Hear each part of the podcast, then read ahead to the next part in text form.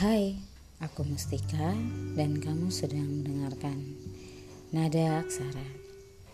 Halo, um, setelah kemarin uh, buat podcast di episode 32 itu tentang Taman Ismail Marzuki dan itu masuk di perlombaan um, di episode kali ini aku pengen ngebahas sesuatu hal yang lagi um, apa ya marak banget di apa ya yang sering banget diceritain di lingkungan tentang isu perempuan-perempuan gitu loh tapi kali ini di episode 32 um, aku tuh pengen ngebahas tentang dari sudut pandang aku mengenai perempuan dan juga ketakutan-ketakutannya tentang banyak hal gitu loh. Nah, um, berbicara tentang perempuan, uh, berarti kita berbicara tentang um, apa ya? Seorang ibu, seorang istri, seorang anak juga, dan maybe seorang pekerja keras, dan masih banyak hal lagi. Um, banyak hal yang bisa kita lakuin um, sebagai seorang perempuan dan laki-laki juga bisa melakukan itu dan untuk kali ini mungkin aku pengen ngebahas salah satu sudut pandang aku tentang adanya kekhawatiran uh, yang asumsi ini dibuat atau dibangun dari pemikiran aku sendiri. Atau mungkin karena banyak hal yang aku dapatin di lingkungan jadi uh, itu itu semua tuh terkumpul dan menjadi satu isu yang sampai saat ini aku ini pun aku nggak tahu apakah uh, ini benar atau tidak dalam pemikiran aku gitu loh gengs. Um, salah satunya ketakutan untuk uh, berumah tangga gitu. Pernah gak sih kalian mikir tentang e, menjadi istri dan ibu sekaligus itu adalah salah satu hal yang sangat sulit yang mungkin kita sebagian perempuan eh, akan mengalaminya sebagian karena ada beberapa yang memilih untuk tidak eh, eh, memiliki keluarga gitu loh. Sebenarnya ketakutan ini bukan berdasarkan bahwa kita tidak bisa untuk menjadi istri dan ibu bukan, tapi um, dari banyaknya lingkungan yang kita dapati dan kemudian keluarga terdekat kita dan segala macamnya sehingga terbangunlah satu asumsi di otak otak aku bukan kita ya tapi aku pribadi mengenai um, ternyata ketika menjadi seorang istri itu banyak hal yang mesti kita persiapkan. Nah ini nih salah satu hal yang um, aku lagi telaah banget. Ada satu konten yang bilang kayak gini um, menikah itu bukan perihal kamu hanya dengan siapa berapa banyak resepsi yang uh, apa berapa banyak uang yang kamu harus keluarkan untuk resepsi pernikahan kamu kemudian uh, pre-wed mungkin kamu akan melakukan pre-wedding atau segala macam dan um, undang keluarga dan bukan hanya mengenai per, uh, pres, uh, apa ya, resepsi tapi menikah adalah salah satu hal yang tentang bagaimana kamu sudah siap mental kamu, fisik kamu, kemudian finansial kamu dan segala macamnya. Yang aku pikirin tuh uh, saat be, satu rumah atau berumah tangga atau tidak um, apa ya menja, menjalin satu hubungan yang pada akhirnya kita tinggal satu tempat dengan seseorang yang mungkin asing untuk kita atau bahkan mungkin ada yang sudah menjalin hubungan beberapa tahun uh, itu pun banyak hal kebiasaan-kebiasaan baru yang pasti kita akan dapat ketika uh, apa ya satu rumah gitu loh gengs.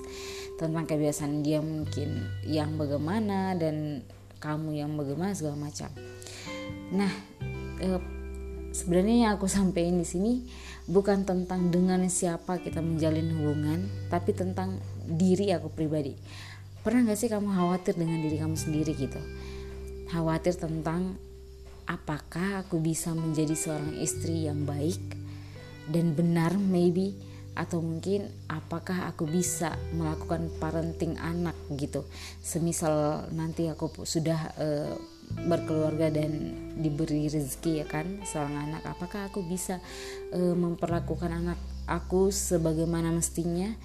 Uh, apakah nanti keluarga aku akan tidak secuek dan sedingin itu karena aku besar dari keluarga yang dingin tapi peduli gitu loh gengs. Kayak ibaratnya kita tuh uh, saling cuek tapi sebenarnya kita peduli gitu tapi alangkah istimewanya kalau kita uh, tumbuh dari keluarga yang hangat, keluarga yang saling mengkhawatirkan, yang bisa saling mengungkapkan perasaan dia tentang apa kejadian hari ini, kemudian mungkin si anak menceritakan tentang uh, masa pubertasnya dia, kemudian si suami menceritakan tentang pandangan dia tentang mungkin politik dan segala macam. Dan oh my god itu berat banget sih menurut gue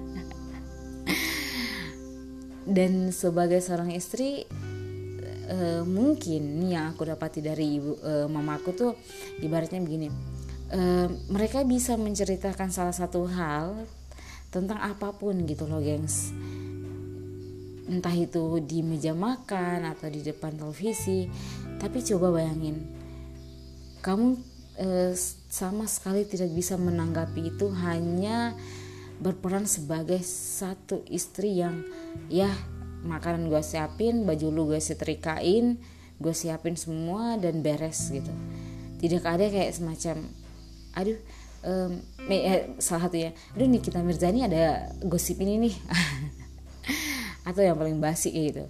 Atau tidak um, uh, menurut kamu pandangan kamu tentang uh, nikah uh, seks sebelum nikah itu gimana sih? Atau tidak pandangan pandangan kamu tentang uh, Jokowi juga gimana sih kayak? Banyak hal yang kayak cerita-cerita yang nggak penting tapi ada aja gitu loh yang membuat kita selalu bisa berpikir bahwa oh iya ini pasangannya. Oh iya ini orang mau nih diajak uh, untuk ngobrol gitu. Kembali lagi masalahnya nggak tahu mungkin teman-teman pernah berpikir atau bagaimana tapi di aku pribadi aku selalu berpikir kayak gitu masalahnya adalah di titiknya itu di diri aku dulu nih.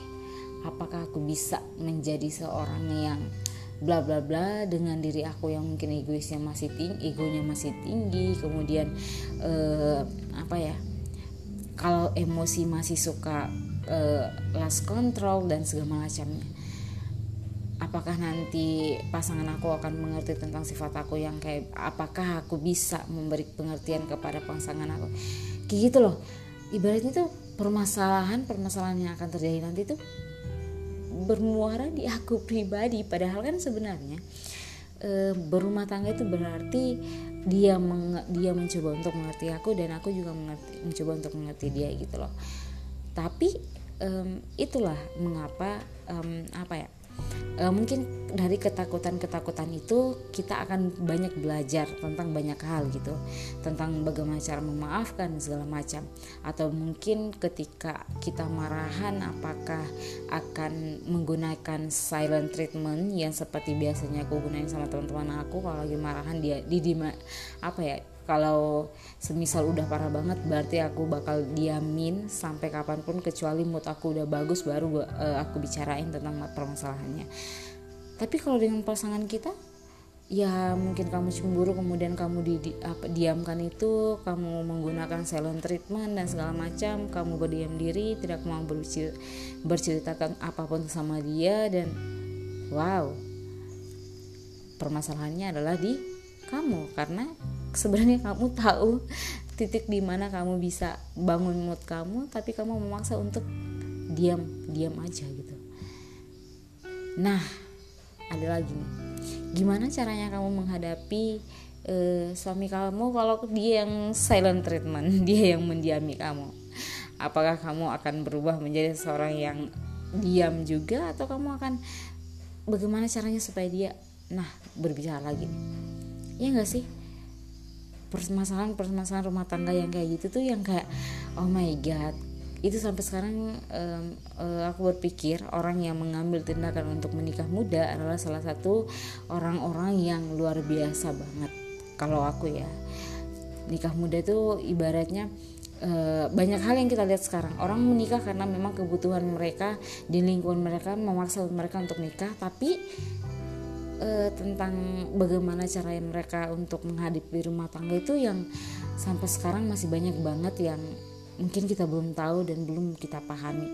Dan aku pribadi pun garis bawahi aku pribadi pun masih kalau semisal ada uh, apa ya ada kelas kayak pranikah mungkin atau segala macam kayaknya banyak perempuan yang bakal ikut. Dan itu penting banget sih menurut aku.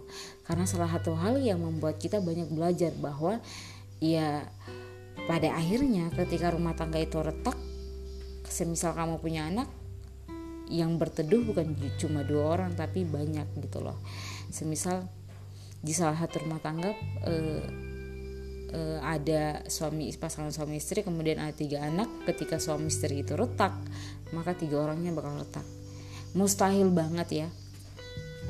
Mustahil banget uh, di mana kamu akan mendapatkan bahwa seseorang anak yang e, ibaratnya udah tumbuh dewasa dan atau mungkin udah usia 4 atau lima tahun lah yang sudah mengerti tentang uh, sosok ayah dia tiba-tiba dia melihat bahwa ayahnya direbut dengan sosok yang lain mustahil banget si anak tidak bakal merasakan yang namanya patah hati atau mungkin merasakan yang namanya dunianya runtuh seruntuh-runtuhnya.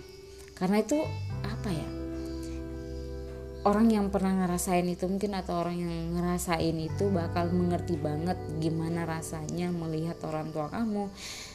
Tidak se tidak sehangat keluarga yang lain gitu loh.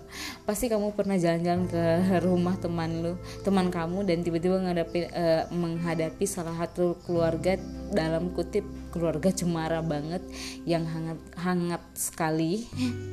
Yang di dalamnya itu banyak banget candaan dan segala macam. Eh tiba-tiba kamu pulang di rumah kamu dengan suasana yang halo hai. Yang amat dingin banget gitu tidak saling berbicara satu sama lain dan segala macam. Itu tuh yang membuat kita khawatir ya nggak sih?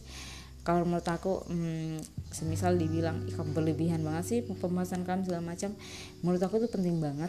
Karena kita di sini semua sama-sama belajar um, uh, terserah atau is oke okay sih orang mau berbicara apa tentang topik kali ini tapi menurut aku e, banyak hal yang mesti emang kita bicarain dan banyak hal emang yang mesti kita belajar dan kita cari tahu gitu loh gengs. Bukan takut untuk menjalin rumah tangga itu tapi kita e, apa salahnya untuk mempersiapkan diri kita dari sekarang belajar untuk mm, bukan hanya mematahkan ego kamu tapi belajar juga untuk mengerti ego orang lain dan pastiin kita mampu untuk melewati banyak hal dengan pasangan kita nanti. Ada pasangan kamu sekarang maupun seperti aku jomblo is okay kita banyak belajar dan ya apa salahnya? Nggak ada salahnya untuk belajar satu hal yang ya investasi diri gitu loh